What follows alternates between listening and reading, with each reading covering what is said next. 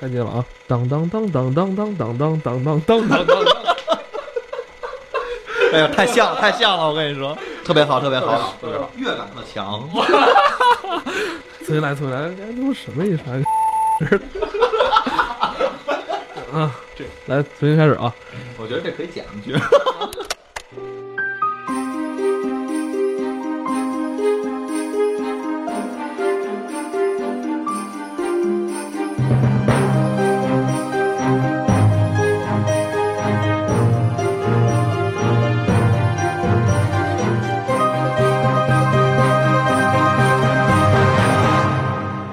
这个熟悉的旋律啊，不知道你们有没有识别出来？有七八年以前吧，当时非常火的一部美剧，对对对，是一部科幻美剧，《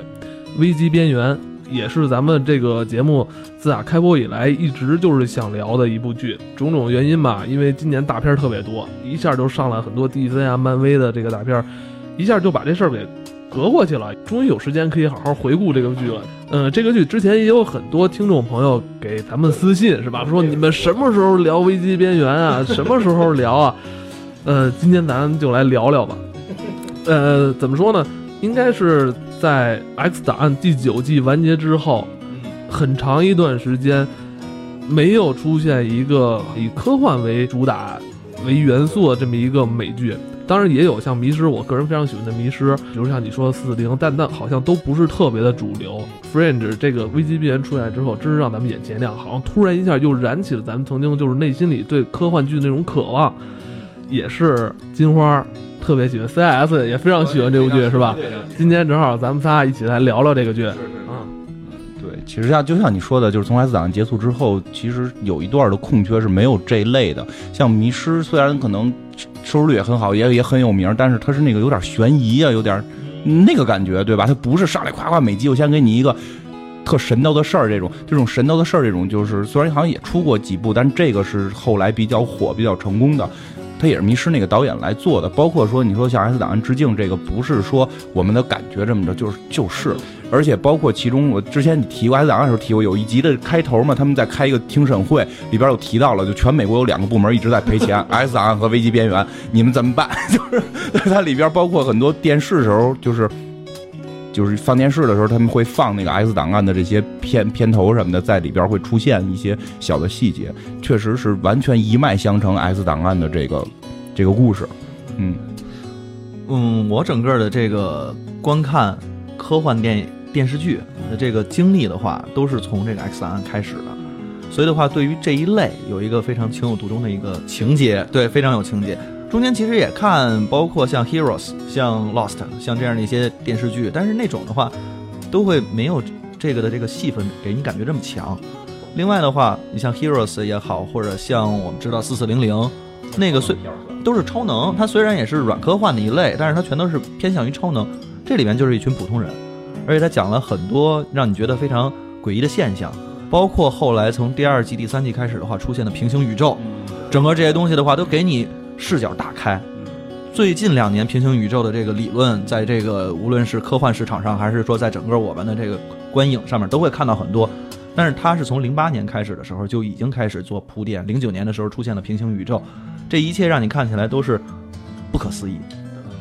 就他他其中提到的平行宇宙和我们后来看的很多的平行宇宙的表现不太一样，因为很多表现就是平行宇宙就是存在了，然后像这种漫威啊，或者哪怕说像魔兽的那个游戏里边都是它就存在了，你没有去探究平行宇宙是怎么回事，而他是去深入的去探究平行宇宙的理论呀，平行宇宙会造成的危害呀，然后对对对，他去探寻的是这个事儿，对，包括他把这个世界的平行宇宙。还给呈现出来了，我操，真是让你觉得我操，原来以前咱们老说平行宇宙怎么着，它让你觉得哦特虚幻嘛，就是只是说啊那个跟我们平行宇宙同样一个世界，它只是用语言的一些描述，但这个剧它不但是构造了我们生活中的这个世界，同时它也用一个视角去表现，在某些地方有点类似，但又不完全相似的那个宇宙。它整个从科技的发展角度都不一样，就是我们用喷气式飞机，人家用飞艇；我们用手机，人家用一个耳朵上，也是手机类似的功能，但是人家是接在耳朵上，有点像植入似的。对，像你刚才说飞艇，为什么咱们用飞机，他们用飞艇？其实他好像里边也提了，就是因为他当时那星登堡事件在那个宇宙没有发生，所以在那个宇宙，飞艇后来就是理所。当然的成为了人们日常生活中的这种交通工具。让金花给咱们讲讲这部剧的主线剧情，好吧？其实主线剧情呢，就是说咱们尽量的简化一点。简化一点来讲，就是说有有有这么一个部门是专门来去调查这种比较灵异，就其实跟 X 档案是接近的。然后呢，这里边的主角是一个 FBI 的女探员，对，然后呢，他呢是这个调查的这些事件都非常的诡异嘛，是高科技的事件，比如说什么这种瘟，就是这种僵尸性病毒啊，然后有这种对吧？对吧？有这种这种能让人变轻，就这种有些物质合成之后能让人变轻，就能够飘起来啊什么的，就这种很很很传奇的事儿，或者也包括有些人有超能，什么感情去影响你。那他呢就是找了几个搭档，比如说这个一个老的科学家，在疯人院里发现的，找找到一个老科学家，是是在你们院吗？我们美国分院，美国分院一个，然后包括他的这个这个老科学家的儿子，然后这么三个人组成组成了一个小的核心团队，然后外围的可能还有助手啊，还有这个 FBI 的搭档啊，然后组成一个外围团队，大概这么五六个人，然后去调查，就是你上来理解就是每集去调查一个案件，所以刚一开始看一两头一两集的时候就特别有 X 档案的这种范儿。但是特别逗的是，看到第三集吧，我记得如果没错，不是第三集就是第四集，有一个特别令人就是兴奋，以至于导致后来这个片儿的一大娱乐点的是什么呢？就是他说，突然有一天发现说，我发现我们之前调查那些案件的照片里，总有一个秃子出现，总有一个提了箱子、戴着帽子的一个秃瓢。然后呢，就这个女探员叫奥利维亚，这个女主角发现的，这时候她去汇报她的上司，然后她上司就说你就太机灵，这件事我们早发现了，然后就把之前所有案件都都拿出来，然后就说你看这些照片，这些案件都是前几集演过的案件。然后呢，作为一个粉丝，作为一个靠下载、靠 BT 来去看这个片儿的人呢，就去翻那几集，把那几集翻出来，真的那几集都有。那些，然后把青铜龙都铺进去了，对吧？啊，把什么？对，青铜龙吧，哪有青铜？人都听不懂，人听不懂。然后这个人物就出现了，叫观察者，这也是这一个戏里边很核心的后来的一个人物。这个观察者也成为了后来看这部戏的一大亮点，就是他每集都是一个案件，所以每集都会找这个秃子出现在哪儿。良心的字幕组还都会告诉你，就这行字幕上边会有一行括号写的“注意，背景左侧有一个秃瓢”，就是。对对，我我觉得是当初那帮字幕组，我不知道他们有没有现在听咱们节目啊，真是 太牛逼了！我操，应该是那个 Y Y E T S 跟人人吧？嗯，对对对，主要小心啊，这个这个有的已经是啊，有有有有有，反正然后这个是他等于第一季的一个故事的主线，就调查这种案件呀，然后这个有找秃子的这个小娱乐活动啊，对，哎，包括他那个主角奥利维亚，他的那个角色设定，我一开始。就是老觉得他跟那个 Scully 是吧，有有那么一点就是他比 Scully 猛，他比 Scully 猛。包括，但是他也是一开始不太相信这种怪异事件、超自然现象，他是一个实干派。对对对，后来呢，慢慢发现这里边很多的这些事情，实际上都是他们这个团队里的这个科学家当年研究过的。他进疯人院之前就研究过。被摘了海马体吧，还是被摘了？就是大脑里一部分被呃对摘了一部分大脑，好好像是摘了一部分那个大脑的。部分是为了让他失去这部分记忆。呃，前两天看那个歌坛嘛，斯图里奇教授他也说了，如果你再这么说话，我就要摘下你什么，你你脑下额叶的一部分。那好那意思出来，我就要什么取消你的记忆。前额叶吧，说的是他前额是指从眼睛这块用一根针插进去，就这个是好像是十八就十九世纪就已经有的一种手术，就是他把那个东西刮掉之后，不是治治暴躁症的吧？好像是那个人就不会狂暴，不会生气。就是之前有一部电影我忘了那个电影叫就翻译成什么了，就是《美少女特工队》。哦，对对对对，就那部那个特帅，那特别帅，特别帅那个电影。以后聊，以后聊。那个特帅，一个一个哥特的那个蒸汽哥特片儿，那是这个教授摘的不是前额，就像你说的，可能忘了摘的是哪儿了。他就是记忆消除了一部分，所以从这儿开始就把这个线开始铺大，就变这个线变得有意思了。到第二季开始就引出了平行宇宙。就引出了平行宇宙里边的事儿，后来会慢慢的发现这些事儿都跟平行宇宙是相关的，就有第二个宇宙，他们叫 B 宇宙，然后慢慢会发现这个平行宇宙里边也有这么一帮一帮人，也有奥利维亚，也有这个老头儿，但是没有那个男主角，就没有这个老头的儿子，对对对对，对吧？就变成了一大主线，一大亮点。这个儿子是偷来的，这个是 A 宇宙去 B 宇宙给偷来的，对吧？而且就是后来还有一个就是这个这个老头的一个合作伙伴。叫这个就对叫叫威廉比尔，这个比尔这个也是个老科学家，怎么了？比尔，贝尔贝尔，比尔，贝尔，贝尔这个贝尔这个老科学家，这个老科学家后来去了 B 宇宙。就是说到这儿，其实当时我记得我在其实小时候也爱写影评嘛，就那会儿也写过，就是是第我如果没记错，可能是第二季结尾吧，应该是我记不清是第一季结尾还是第二季结尾。第二季结尾的一个镜头代表了美国整个这个娱乐电视电影这个文化口的这种宽容性和伟大程度。那个电影就讲的是什么呢？就是他们已经发现有第二个宇宙了，然后呢，但是从来没去过，然后以以至于就是知道这边有大坏蛋想弄各种方法穿越到那个宇宙，包括跟那个宇宙是有某种联系的这种这种方式。然后呢，是打字机吧还是什么？通过打字机能够去跟 B 宇宙联系，然后就就是一直在在铺这个 B 宇宙的线。然后在那一季结尾的时候，这个女主角突然就接到了那个一直从来没出现过的那个科学家的。老搭档比尔的邀请，贝尔的邀请就去了那个贝尔的那个工作室什么的，就见到了贝尔。然后呢，一个长镜头调出来，就是发现那个他在的那个那个就是那间办公室，从办公室玻璃咔往外拉，越拉越拉越拉，就两座大楼，纽约的双子大厦，这个特别振奋，因为大家知道，就是双子大厦是就当时九幺幺已经被被毁了。那会儿被毁了嘛？我记得当年蜘蛛侠最早蜘蛛侠拍二的时候的创意是在双子大厦上结一个大网，然后把敌人给给给困住。包括像《指环王》上双塔奇谋的时候，这个名字一直在定是不是叫双塔，因为所有的都是怕引起美国人这种不好的回忆。但是就是事隔几年之后，这部片子居然就是用这个双塔去体现的另一个宇宙，就那一个镜头起来特振奋。对，有很多美好的想象。哦，就其实双塔没有遇到这种恐怖袭击，是这种感情在里面。一个镜头就是把什么是平行宇宙的很多的情绪的方面就都给，然后对吧？对然后再往远景看就是飞艇，就像刚才说的有飞艇，那个帝国大厦应该是，哦就帝国大厦是停飞艇，但是据说当年造帝国大厦的时候，那个位置真的是为了停飞艇的，就当年造帝国大厦就是为了有一个停飞艇台。但是后来由于那个事件嘛，就是就是觉得飞艇不安全，就取消了，所以帝国大厦说上头那个台儿就有点白造的感觉。哎那咱说到这儿，咱再多说两句。你觉得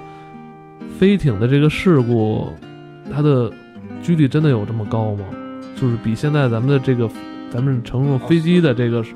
几率要高吗？事故率？实际上，现在飞艇如果还造的话，事故率没那么高了，因为现在不用会用氢气造了嘛，都是用氦气嘛。它但是它成本高，就是你已经发明出了什么喷气式飞机、超音速飞机这种大型客机，你再使那东西没没用了，因为当年是没有大型客机的，它当年都是小客机嘛，它承载量是有限的。你用飞艇，它承载量大嘛，然后氢气又便宜嘛，但是氢气不稳定之后，你使用了这种氦气，成本会变高嘛，然后再加上慢。再加上很慢，其实好多美国电视连续剧里边，包括我看过一个叫那个《间谍鸭翅》的一个有点逗的一个美国动画里边也体现过，就是他们后来又造了飞艇了，然后造飞艇赔钱，你知道吗？特别逗，就是你怎么运营都赔钱，因为你干不过那个大型客机，就是就是大概这么个意思。但是那个宇宙是这样，那个宇宙可能就没开发大型科技，为什么可能，但是那个宇宙开发了很多奇怪的东西，比如就比如这种奇怪的耳机啊，什么高科技武器，但是它没有咖啡，没有咖啡，没有咖啡。咖啡咖啡是最奢侈的，只有国防部长可以喝咖啡。所以它设置 B 宇宙特别好玩，他设置 B 宇宙很多细节花钱，有是二十还是几十的美元，上面是马丁路德金，细节非常的到位。这细节做得特到位。你就突然想起来了，我我不知道是不是这部戏里的啊？我记得他那会儿奥利维亚不是去到 B 宇宙了吗？我记得他那公交车好像是刷卡的吧，还是是一种用一种什么形式上车的？记不太清我记不清了，反正是是，反正是一个挺先进，而且又挺便捷的一一种就是上车买票的方式。也许这就是以后我们科技发展的方向，这个很有可能。对，包括包括他那里边好像讲的是那个宇宙九幺幺是撞的白宫吧，啊，对，撞的是白宫，然后那个，所以他们那个城就是他们那个那个城市就就换地儿了，所以他对国防部是在那个国防部是在举蛋卷的那个女的，自由女神自由女神，啊，我这刚才想说麦当劳叔叔吗？那不是？自由女神像，他那个国防部是在自由女神像里边，自由女神像好像给弄成金的了，还是铜的，对吧？就就是他这里边都会两个世界会不一样。而且那里边儿就是 Bishop，就是那个老科学家是国防部长。老科学家国防部长。然后呢，这个是就是从这儿之后开始讲了平行宇宙的故事，会非常有意思。从一开始在铺垫这个观察者这个角色，就是在铺垫整个时间、平行宇宙等等这种各种的线。我觉得它整个剧看起来还是比较整体的。如果说你每集都看的话，我觉得不会乱。这是其一，其二的话，观察者这特别好玩，因为我本来在院里头也是负责这个宣传推广工作的，所以的话，深知对我们得推广啊，让更多人入院。对对对对，需要入坑嘛。这部剧他做的这个线下宣传推广非常有意思，他是用观察者这个角色出现了在美国所有的重大赛事，比如超级碗，比如 F 一，各种的事情上面都会有这个相应的一个秃头拎着包，然后在那儿站着的这么一张照片，甚至有一个，我记得当时应该是有线下的活动，大家真的再去找这个人，网友自发的用 Twitter 或者用说 Facebook，然后再去上传这张照片，给你感觉说这个东西就是在我身边发生的一件事情，就特别有意思。对就是观察者这个形象，您说一下，他定义这个人是什么人呢？是未来人，就是未来有一个组织，未来的人类呢，为了让自己能变得更聪明，就开始把自己的情绪化的大脑这部分全部都改成了让他去提高智力的。所以这帮人最后是失去了味觉，失去了感情，所有东西全失去。但是他们是他们是可以可以预知了，都可以，就是他们聪明到可以预知。对，你说这个，我突然想起来，这观察者每次去这个汉堡店里，比如要一个三明治啊，或者吃一个什么东西啊，他特别不在乎味觉，就是他撒盐或者什么撒辣椒会撒特别多，我这给服务员看都傻了。当时不知道，咱们还觉得特怪异，特别靠后了，特别背靠后才说过就，觉得怎么他他他到底饿不饿？你跟自己较劲干嘛的？到底是想吃面包还是想吃盐是吧？然后他们就是完全的丧失之后呢，他们会把自己的世界给毁了。他们把自己的世界毁了之后，他们就想去，就是有一部分人想通过穿越时间来改变。然后呢，就是派出了最早派出了十二个人，是从那个一月一直到十二月的代号。那个我们在片子里边看到的主要的观察者是叫九月，然后这个对是是就是叫九月，然后他他就是他们来整个这个人类时间线的各个重要点，因为后来会翻那个资料，会发现有什么什么肯尼遇刺啊，什么什么那个，还有那个什么波尔顿到清查事件吧，应该是这是是叫这么个吧名儿，就是美国，主要是以美国美国的很大多很重要历史事件，这些人全都有发现他们照片，而且他们不老，因为他们是时间穿越者，他们会去世界上每一个重要的时间点去观察记录，然后呢，发现问题会在哪儿。然后，当然后这个戏到后来，就这帮观察者里边的那些坏人，就准备，大部分是坏人，就那九月是好人，大部分人是想去把所有的人移到现在这个世界，然后他们就可以过幸福的生活了。你说是就是观察者他们身处的世界是 A 世界还是 B 世界？他们已经不不算是 A B 世界，就 A B 全能穿了。他们就是想来到艾泽拉斯，占领这边的土地。没开门儿有点这意思吧。但是他们之前一直在观察，但是像九月这个好一点的观察者，在观察过程中发现自己人性还存在啊、什么的等等这些东西，就是是不是有点有点讽刺？就是说，虽然智力提升了，但缺少情感上的东西，缺少爱，对，没有爱。这样必然也是一种走向灭亡。专门有一集讲了其中一个观察者在长期观察一个女性，然后那个总观察者的那个大老大就觉得你有病，你让你观察重要事儿，你观察那娘们儿干嘛？那娘们儿重要吗？最后观察者跟那个人产生爱情了，就想就保护那个女的了。然后另一个观察者在观察他，后来回头汇报，因为这观发现我们还有感情，这是一个重要的事儿，就是它里边确实提到了感情有多重要。然后呢，再有就是像刚才 CS 讲的那个宣传事件那件事儿，确实是就是在有一期就是以好多观以观察者作为主角的，因为拍到后几集的时候会有以观察者作为主角去讲这个剧情。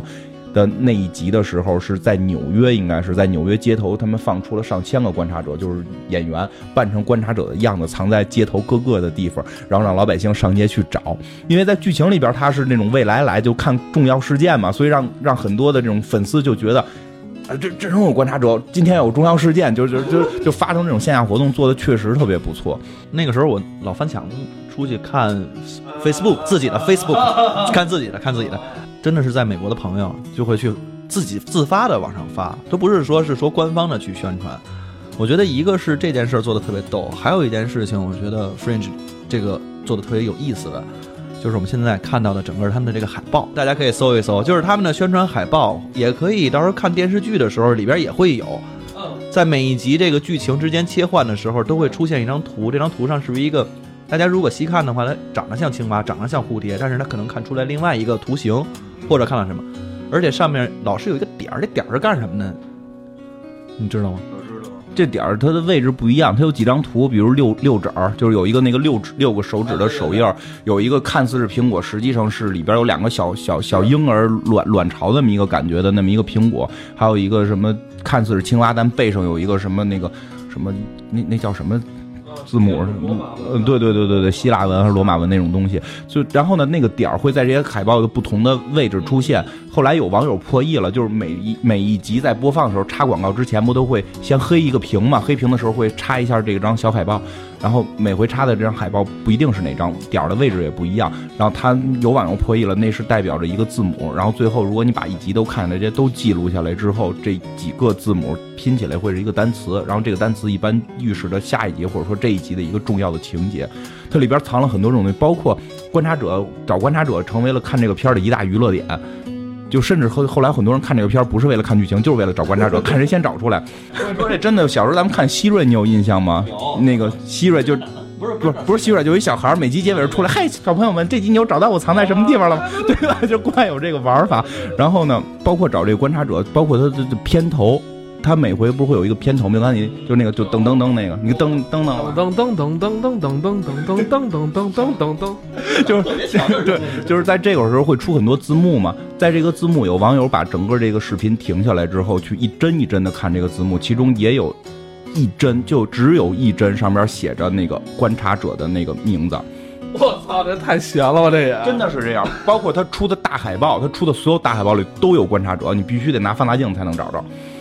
就是他玩了一套特别有意思的东西，这是花了多少钱雇了个美术再去干这事儿，累死了这是靠想法。哎，你知道今年现在出了一本书吗？就是这个导演，就是这个编剧勾勾啊，出了一本书，是是叫 S 吧？我我看喜马拉雅有售，但是但是应该已经过了，但是应该已经过了。这节目上的时候一定已经过了。那本书就是是那本书是据说是打开之后看似是一个故事，然后里边是全带着批注的，然后还会给你一些配送的什么信啊、什么纸啊什么的。说你第一遍把故事看完，第二遍是看哪些颜色字儿的批注，就是你能看到一个更新的故事，然后你再去看怎么着。就是这本书是一个大的密码。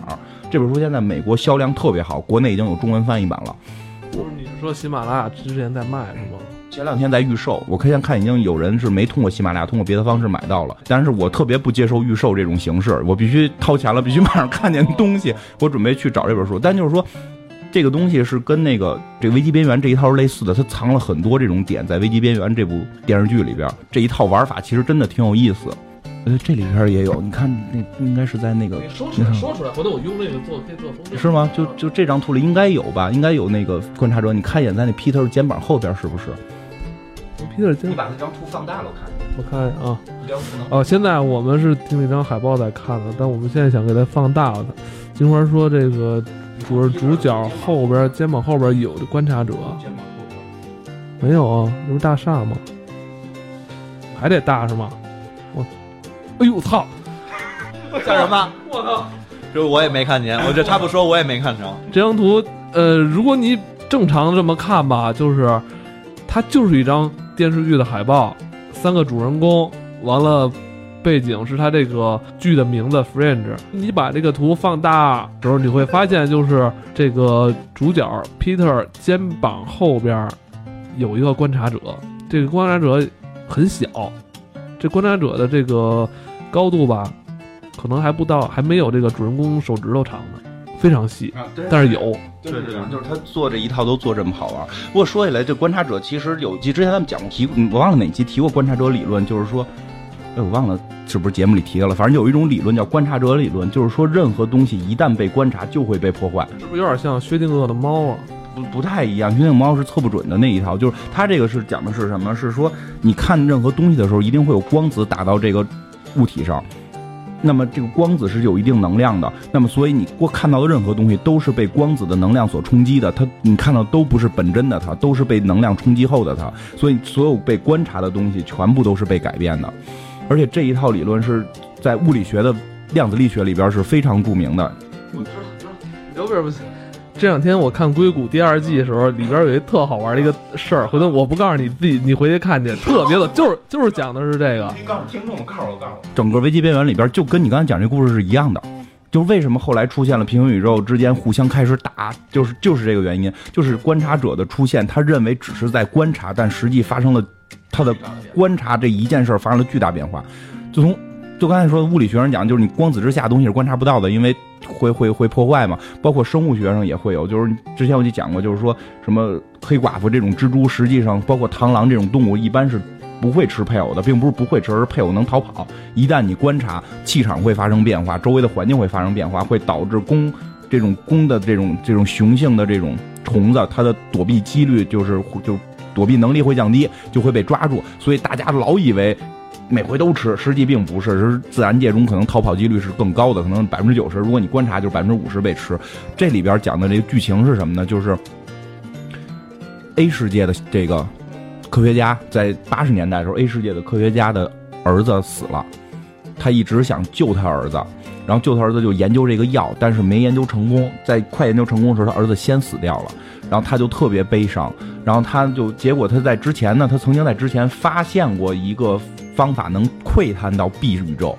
这个窥探就是说有一个小窗户，举着就能看到那个宇宙，但是他干不了任何事儿，他就拿这个宇宙就每天看自个儿在那个宇宙的儿子，就看着就就就。特开心嘛，特开心嘛就也不是开心，就是去去去怀念吧。就发现那个 B 宇宙的儿子也得病了，因为是 A 宇宙 B 宇宙很多事儿是接近的嘛。B 宇宙的儿子也得病了，然后 B 宇宙的科学家也在研究怎么去造这个药。然后就在这个药马上要成功的时候，观察者来了，就在旁边站着看，但是影响了周围的气场，让这个 B 宇宙的 B 科学家就回头看了一眼观察者。然后说了两句话，然后 B 宇宙观察者就走了。对，如果他回下头那边没人，他又头重新回来了。但是回头看那边站着一个秃瓢，就说两句话。咱们可以设想一下，你有时候会有意无意的，就是比如你在家看书或写字儿或怎么着，特别安静干一件事的时候。你有时候会突然闪现一种念头，就是说，哎呦，后后边是不是有有人啊？是不是有人站着？或者说感觉就是突然气流不对，就特别扭，就那么一个劲儿，会突然一下上来。就然后他回头看那个观察者，跟观察者对话，然后再回头，但在对话的这个期间，他做的那管药变色了，那个变色就代表了成功，代表了成，代表了成功。但是他聊完，就是跟观察者对完话之后，再回来的时候，那个又变回去了，所以他不知道这个颜色变了，他以为做失败了。然后这边的宇宙，这个 A 宇宙的科学家就看着搓火着急，我你成功了，你赶紧的，你怎么跟他说话了？然后哎呀，又救不了儿子了。然后他就对这种儿子的这种，对这种儿子的这这种这种爱，就就迫使 A 宇宙这个人做出了一个特别不理智的决定，就穿越了宇宙，穿越了平行宇宙，把 B 宇宙的那个儿子给抢回来了。我记得他好像不仅抢回来了，抢回来之后还掉到冰窟窿里边，然后然后被观察者还救了，所以他们其实做出的改变是巨大的，最后造就了说这两个平行世界的事件发生的就是特别的不一样，这两个人的经历都不一样了，所以就。导致了后来的一切的变化就都都发生了，这个就是抢儿子这件事儿，然后 B 宇宙的那个科学家就放弃了科学，成为国防部长，一定要穿就一定要想法打到 A 宇宙把儿子抢回来，然后 A 宇宙这个科学家就把自己大脑给给切掉一部分，然后把这些记忆。全都忘了，然后，然后怎怎么怎么样怎么样的就保护他的儿子。我我我如果记得没错的话，是就是 A 宇宙的这个科学家是被他的那个搭档 William Bell，就是致敬一下那个 l e n d e r Nimoy，他演的。然后这个人他他好像是把他的大脑切掉的，是因为他们俩发明了很多的东西，甚至 William Bell 可以穿越平行宇宙了，所以他觉得这些东西都危险，都危险，所以我把这些东西全都忘掉。而且他们根据。所有的东西全都是有科学依据的，他们去发明了，比如说各种的药，各种的变种的因子、基因等等，类似于这种东西，还有各种的机器，这些东西全都在他脑海里边，所以他把这部分记忆封存到了一个试管里边，然后搁了起来。对，而且还我觉得这个危机边缘还有一点跟 X 版不太一样，它不都是灵异现象，它很多东西都可以，至少在电影里边是可以用。科学的理论给你去解释这件事儿是为什么的，怎么着就能产生了？用电流还是用什么就可以恢复人的记忆？死人都可以说话，类似于这样的一些东西，他全都在去用，试图用科学的理论给你去讲，让你去信服。就是他其中一点灵异的都没有，反正剧情就是这么去把孩子给弄过来了，然后所以才发展了 B 宇宙跟 A 宇宙的区别去打。去去去抢儿子嘛，到后边有一个抢儿子的大战。对，其实先说一下 CS 说的那几点里边有几个我记忆特清楚的，就是有一集是也是一个科学家就是另一个科学家，就是那一集的一个小小小小主小小主线的，就那个那支线的那个故事。那科学家造了一种，就是他儿子好像是残疾吧，他腿残，他让他儿子能够站起来，他最后做出那个东西是能让人飘起来。那个东西怎么做的？他说的特逗，特别具体，是说他是用特别多的，我如果没记错，是用特别多的，就是这个原子核去去合成一个大分子，叫什么大质量的原子。就如果我们看化学元素表是知道的，就是化学元素表到了好像一百多之后就很少了，它会有放射性，然后它无法稳定。然后其实科学界一直有一个猜测，就是当这个这个原子的原子量达到一个极限之后，如果再强行合成，让这个原子量变高的话，会稳定。这个至今现在没做出来呢，因为好像去年还是今年有过报道，是说又合成了几个大原子量的这个原子，但是他们可能只能存存在什么几万分之一秒，但是确实是捕捉到了，但是就是说还没有达到人类猜测的那个 原子量极限。这里边是把这个提出来说，达到那个原子量极限之后，这个物体会稳定，然后会瞬间变轻，然后把人给弄起来，因为原子量越大，应该是越重嘛。就就他他在他在提了很多尖端的科学，这部剧里边反映出了这些科学概念，是跟当代这个科学发展相关系的，对对对是吧？就跟《大斯档案》第十集开始说的似的，我们那会儿信的，现在都是假的嘛，就确实是这样。那危机边缘那很多东西就都是，就包括还有一集我记得是也记得特清楚，就是就是有一个人有超能力能控制你。然后他们最后做了一个耳机，然后戴在耳朵上，说他可能是通过声音控制你，戴耳朵上之后是模拟那个女性心跳的声音去传，是说因为对于人类来讲，就是让你真正声音觉得最安全的是你在子宫里的时候，所以是让你听那个女性心跳是最稳定的。所以说，包括其实这也有科学依据，包括小孩生出来你要拍小孩，这种拍的动作实际是在模拟那个就是女性心跳的那个那个震动，就是有这种科学说法，不知道是不是真假，但是是有这么一个传说的。所以这里边这些点都用的特别的到位，嗯。就是包括他，我记得是说如何能带着人去回到这个自己的深度潜意识里面，啊，对对对去回忆各种东西。这个就是他爸爸，应该是有一个，那那一一个是那个箱子，就是通过电极嘛，然后还有一个就是必须得配 LSD，啊对，然后必须必须得有那个那个迷幻药丸，然后吃完之后的话，它让你变成了另外一个状态，然后你能通过精神的导引，然后才能进入到一个什么样的地方。它这些东西，就是进一个，我就打断你一下，你刚才说的就是进入深度什么潜意识里是是什么一个概念？人大脑是进入，没没有，我记得是还有那个奥利维亚也进到那个缸里边，然后去回的回忆自己的那个就是不是回忆自己，是回忆她那个死了的那个老公。对对对对对对对，回忆他那他就是说，建立连接。就是人死了，大脑还存在，但大脑像一块硬盘，只要你让这个大脑还还还没有烂掉的话，它就像硬盘里边是有内容的，哦重新给它充上电是吧？充上电之后，对让它转起来。让它转起来，然后怎么去获得里边的信息，就是让这个女主角或者那个老头去拿电极插扎接着自己的大脑，然后那边接着这个。那个死人的大脑，然后进入一个箱子里边，对，得吃迷幻剂，吃迷幻剂，然后进入一个箱子，然后那个用这种大脑链接的方式，你想法进入对方那个死人大脑里，然后去探取他的记忆。就是你其实现在肯定没这技术，但你听好像好像有道理。不是有有一个，我如果没记错的话，之前已经有一个俄罗斯的首富再去研究如何把自己的这种意识、记忆全都转移，然后通过数据的方式进行实现这件事儿，听上去听上去很不很很不现实，但是我觉得有很多东西其实就是从不现实里边的这些东西慢慢演变过来的。它是在进行的，它是在进行，包括之前也聊到过，就是德国已经研制出了那个辅助海马体的那种记忆、大脑记忆的这种装备了。就虽然现在它只是辅助记忆，但是未来肯定为了那个防止那老年痴呆是吧？老老年痴呆这种，就是但是这种东西真的是很有可能会像奥利维亚他们这种危机边缘这种技术会达到，我觉得。尤其是那些什么首富啊，真是有钱人，他真的真敢往这里投钱是吧？那能长生不老啊！这这比你这比你弄几个人吃丹呀，或者说去对去去日本去日本求仙草，比这个靠谱啊！这个里边科学的成分会特别的重。但是你要这么说的话，他可能又走入了。走向了就是说观察者的那个那条线，就是说把这个大脑里边感情的这这块部分的东西都拿走了，人可能智力更高了，但是没有感情了，缺少爱了，他的那个世界也是走向灭亡。对是吧？所以对，所以他这个片呢，在最后的话，虽然一直在渲染科学，一直在渲染所有的观察者等等那种戏份，但是他最后的这个又是一个 happy ending，可以去讲，就是说最后一季我没看，最后一季不算 happy，把他女儿都死了。最后一季可以当没有，最后一季可以当没有，因为最后一季是其实是被砍了。最后一季是决定被砍之后，又单拍了一个跟整个故事线事隔好几十年，然后中间还应该是他预留了一部电影，但没拍，应该是，所以最后一季跟前头季都连不上。就是他是到了一个全是观察者统治的这个现实社会去去怎么样，然后什么奥利瓦他们都被冰封了，就那个你可以先当不存在，咱们就聊前边的。但是就是像刚才 ZS 说的，就是里边的感情戏其实特别的好玩，因为牵扯了平行宇宙，就特别特别有意思。我记得最有意思最有意思的就是。就 B 宇宙的奥利维亚穿越过来代替了，怎么了？没事，你说。B 宇宙的奥，你看有没有人？你老回头看是不是 怕有观察者？B 宇宙的奥利维亚穿越到了 A 宇宙来代替 A 宇宙的奥利维亚。那个宇宙的奥利维亚呢是，就是更奔放一点儿，就穿衣服会能看出来，她她是喜欢穿皮皮夹克这种就奔放的小姑娘。然后主宇宙的这个奥利维亚会内敛一点，一般都是穿这种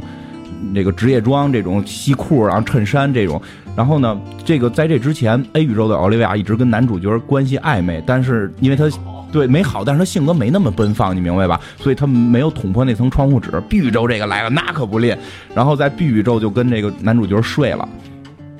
睡俩人就睡了，真睡睡了之后就建立了男女关系。但其实他们俩本身都是 B 宇宙的啊，对他们俩本身都是 B 宇宙，但但是 B 宇宙那个男主角一直在 A 宇宙生活嘛。然后后来呢，这个。A 宇宙的奥利维亚在在 B 在 B 宇宙，然后他被洗脑，以为自己是 B 宇宙的人，但是几经周折，最后发现自己是 A 宇宙的人，然后他又穿越回来了，把 B 宇宙这个人给打跑了。然后打跑之后，他就跟这个男主角就就聊，就什么情况，然后说我跟他睡了，然后。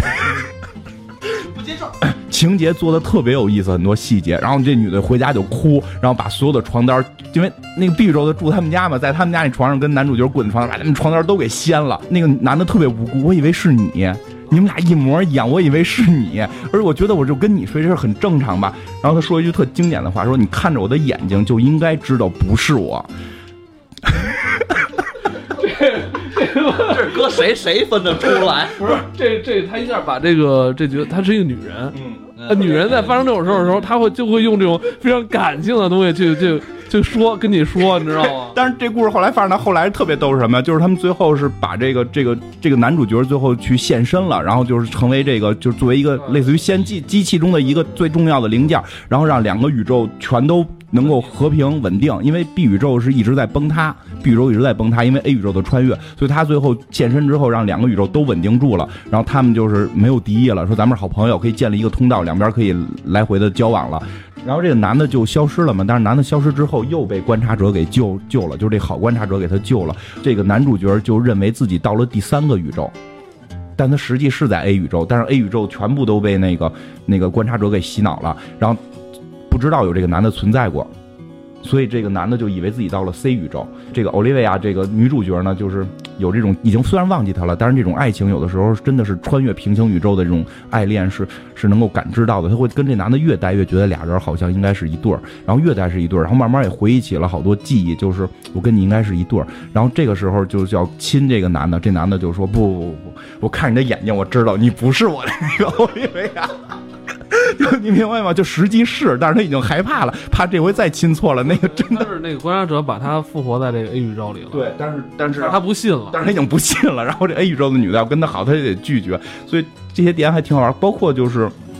A 宇宙后来有一个小年轻喜欢女主角，然后一直想就是在这个在这个。男主角消失的这一段，跟女主角走的越来越近，快好了，都都快好了。然后结果这宇宙的这女主角，由于这个男主角的回归，就就开始回忆起以前的事儿，想起以前的很多的细节，要跟男主角要能复合。这个等于这个小年轻新的这个人物就没有女朋友了。你明白吧？其实他特别特别喜欢这个奥利维亚，结果后来有一次巧合，而且他在这个 A 宇宙特别怂，虽然他很聪明，能力也很强，但是有些机缘他比较保守一点，有点怂。结果后来有一次机缘，他到了 B 宇宙，发现 B 宇宙的自己已经是那个部门的总头了，B 宇宙自己会更飞扬一点，就是更 open 一点，所以他混得更好。然后呢，跟那个奥利维亚关系也不错。结果是在 B 宇宙里边，那个那个小年轻就是一次事故死掉了。然后他就想法成为了那个 B 宇宙的自己，然后代替了 B 宇宙自己。当然，他不是那种骗大家，就是大家都知道他是，大家都知道他是从 A 宇宙来的，然后呢就接受了他，然后他在那个宇宙跟跟 B 宇宙的那个女主角两个人好了，就是我得不到 A 宇宙的，我可以得到 B 宇宙的，很多细节还挺好玩。这里边还有一点特别逗的，除了科学以外，它它仍然是用科学。这个这里边奥利维亚其实是有特异功能，对，最后是练出超能力了。对，练出超能力，它能刚开始它能让灯泡亮。嗯，那这个当时看的时候，我觉得，哎呀，这这这是不是有一个超能电影？结果他最后也是用科学的理论，其实在帮你去解释，仍然是这个 Bishop 最早期他发明了一种药剂。奥利维亚跟他有一个有点渊源，是一个他不是寄养，是他们实验体的一些小孩儿。然后当时给他打过这个东西，所以的话，他就是其实具备了一种对于人脑潜力开发的一种东西，所以他可以去具有一些超能力。哦，对对，你说这儿我突然想起来啊，那个奥利维亚是，就是女主角啊，小时候是被这个。对，Bishop 博士是就是手里是在一个地方，好像是被圈起来了吧？是一帮小孩儿。这个这个 Bishop 博士是可能他觉得有潜质的小孩儿，完了看他们有没有这种能突破人类极限的这种能力哈，是有这么一个有一种实践。然后反正他的主要能力是穿越，最后他主要能力是穿越平行宇宙。我觉得这个也是个铺垫吧，就是观察者具体怎么来的，其实可能跟这个也有很大的关系。是是关系。而且最后好像是谁是 Peter 还是谁是成为了一个观察者？是在下水道里发现了一个观察者，就是年轻的小观察者，就是一个小秃瓢。不是那个，不是那个。他们最后和和观察者在了一个特别大的屋子里边，然后观察者说：“我其实就是谁？是他们这里边小孩，就是那小就是就是小孩，他们发现了一小孩。他一共拍了好像是应该是五季吧？对，其实不算一个。”很长的一个剧是什么样的原因造成他最后匆匆的五季就收场的？其实我觉得，首先五季也不算短了吧，一一一一百来集。他但是这个戏，你想到后来刚才我们讲那些故事，你我们后来讲那些故事，你会发现它是有主线剧情的，而且它那个主线剧情是有一个就必须是要延展下去，有一个起伏的，不像不像 S 档案那个主线剧情是你可以永远倒不完的。你就是今儿发现外星人，明儿发现没有没有外星人，今儿发现外星人，明儿没有外星人，他可以一直这么折腾下去，因为他一直搞的是这个阴谋论嘛。但是这个他并并并不是说阴谋论，所以他那个主线剧情必须有起伏，有有回落。其实我觉得应该是，我觉得算在第三季就应该算他正经拍完了，就是估计最早写剧本就三季，就是他最早也不是说写，就是最早定的大梗概应该就是三季，就是那个男主角现身，然后两个宇宙稳定。应该算是一个结尾，但是当时收视不错，就拍了第四集。第四集就是这个，男主角又回来了，以为自己生活在了 C 宇宙这么一个故事。嗯，其实那一季就编的吧，有点儿，你因为你想，就是两个宇宙都稳定了，你你的那个主线剧情没有了，他就是每天调查点案件什么的，就有点淡薄，就剩了观察者这么一条线了。所以最后呢，迫不得已，他们就开始发掘、挖掘观察者这条线。结果挖掘挖掘挖掘，就观察这帮人，那总得干点什么吧？就观察，就干脆观察者把地球占领了吧？就因为他们是未来来的嘛，所以其实从那之后，他有了这个思路之后，这部戏就偏了。这部戏开始吸引人是观察者是不被人看见的，就我们生活在主宇宙是这样的，B 宇宙是那样的。我觉得观察者这角色啊，就不应该说话。就不应该有那么多动作，你出现就可以出现，你永远保持一个神秘的状态。这个阶段你长一点儿，你可以通过第三方的角度去叙述观察者这个事儿，别让观察者直接渗入到剧情，完了跟你这儿又打又又救你了，觉得这个东西逼格就掉下来了，你知道吗？你看一开始多酷是吧？光一脑袋，呃，光秃子，完了那个戴礼帽，递一个箱子。他对于主线剧情的推进，所以观察者那个设定也不能说设定这么一个人永远不用嘛。但他设定的用完，应该就是第三季用完就完了。还是刚才说那话，他票房好，他他接着弄，他到第四季、第五季的时候，第五季最后就是观察者统治了现在的宇宙。然后变成了那个未来多少年，然后那个 Peter 又回来了。Peter 是是去找那个被封住的奥利维亚和被封住的他爸爸，然后一块儿出来去对抗观察者，然后最后把观察者打败，包括奥利维亚的女儿都出来，还死了。他们出来的时候，他女儿已经应该是二十多岁了，对，跟他们差不多。而且他们不是从冰哦，他们是从那个琥珀里边，他们就是发现只要这块的平行宇宙之间有一个裂隙。就会用那个琥珀的装置把那全都封住。不，其实说到这儿，所有的美剧都会是这样。所有的，因为它毕竟是通过金钱驱动的，所有美剧都会烂尾，这个是没办法的事儿。我我跟你看法不一样啊。我觉得这部剧是从零八年还是零九年开始，持续到一三年到一四年期间。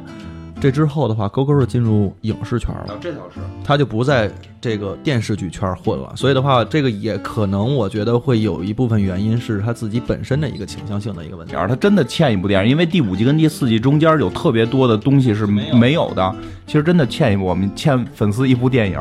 不过勾勾其实那会儿后来没直接就进入电影圈吧，就是他还还拍了一拍没这好了，还拍了几个时间穿越的，比如说有一个恶就在一个监狱里边。你记得吗？那个两条时间线就拍了一集，两条时间线就拍一个那恶魔岛，就是一个监狱的岛，然后呃，对有印象有印象吧？有一监狱岛，然后那个岛的人就拍一集就直接断了，断，因为他拍的就就后来可能就是想进电影圈了吧？有有有有有哦，对，好像是一季，反正收视不好还是不怎么着原因就就不行了。我觉得这也不能叫烂尾，他毕竟给一结尾，就跟但就跟四千四似的，他就是也是收视率低会给结尾，这样的就已经算不错了。像 S 档案不也是最后两季就也就了事了嘛？因为美剧的这种商业模式就是这样。因为有太多其实的的确确没有给结尾的美剧也很多，它的没结尾的，对，有尾已经算是不错了，有尾有尾就是好样的，你知道吗？然后还有拍不完的，它真是拍拍不完的。嗯，怎么说呢？这剧，嗯，我是挺喜欢，但是它真的它达不到就是我心里 S 档案的那种高度，跟 S 档案比，它缺少一点东西。觉得啊，它不是缺少，我觉得它是反而太多了。就是 X 档案给你的感觉是说很多东西解不开，你不知道是为什么，有没有外星人还是怎么样？你刚才那意思就是一个是融入我生活了，一个其实是离我生活稍微有点距离的。但是我的感觉呢，就像我刚才说的，就是一个是说给我所有的答案了，一个是说 X 档案真的没有给我答案，他就给了我是一个大的 X，所以我就觉得这个东西完不了，而且他的的确确现在。哎，其实对你说 X 档案现在说没完也也可以啊，是吧？人人家也在继续嘛，准备的。我觉得他那年龄，那个 Mulder 跟斯高利也没到退休年龄呢，但真老了，真老了，真变样了，不一样。Mulder 都使油布了吗？我觉得是这样，就是跟我们去接受他的那个时代不一样。就在 X 档案那个是一个跨时代的作品，但是如果你说这两个东西是同时期的，那可能真的危机边缘会比它从拍摄到到很多质量都不不一样嘛。但是那个是它是跨时代的 X 档案是。以前我看好多人给我私信嘛，说问我能不能推荐一些有关平行宇宙的这种影视剧。其实我觉得可以看看《危机边缘》。《危机边缘》不单是给你呈现了一个平行宇宙的这么一个内容，它还把这里边很多的科学概念告诉你了。呃，应该说也不是太深奥，一些浅显的科学概念，至少不是一闭眼，至少不是说一闭眼就过去那种。不是拍脑袋出来的概念，是都有能有根有据的给你讲明白。是挺能忽悠的了，也是。大忽悠。反正，但是这部剧里边其实，呃，好多好看的地方，不光是主线。我觉得它里边每一集出现这些有点怪异，有点，但绝对不是荒诞。绝对不是荒诞，是有些怪异的这种离奇的科学事件、小案件，还是非常有意思的。对，是吧？我我也是觉得说，它里边每一个小的剧情，其实都值得你去看完这一集之后之后，一个是你能学到点什么，也不是学到吧，就是领领悟点什么东西，然后这些东西对这个东西感兴趣。对对，而且他给你的你这拿这个海报对推广来讲的话，我觉得。他给你的是完全另外一个感觉的东西，有点悬啊，这种东西有点悬悬的东西在里边，就是比较大，对脑洞比较大，解闷儿吧。我觉得这句这也咱也没有说咱说的拔的那么高，什么又科学吧，又就是解闷儿，就是解闷儿。是我们做节目主要是图咱自己痛快嘛，不是？对 对对。呃，搜如果想找的话，搜那个英文名，因为中文名有一个同名的国产剧。中文翻译一个叫《危机边缘》，其实最早咱叫《迷离档案》。迷离档案，迷你档案，迷离档案，挺他妈土的。就是那个可能真的是 X 档案，为了追 X 档案来的嘛？就是迷你档案，就是要不然前面有那梗呢。哎，我觉得这也不能不能说人土，没准当初字幕组做的时候想往经典上靠，是为了跟 X 档案靠。当时，嗯，我我这个粗浅了。行吧，行吧，行吧，行吧，行吧，行，好，那就咱这期先聊到这儿啊。行啊，哦，拜拜，嗯，拜拜。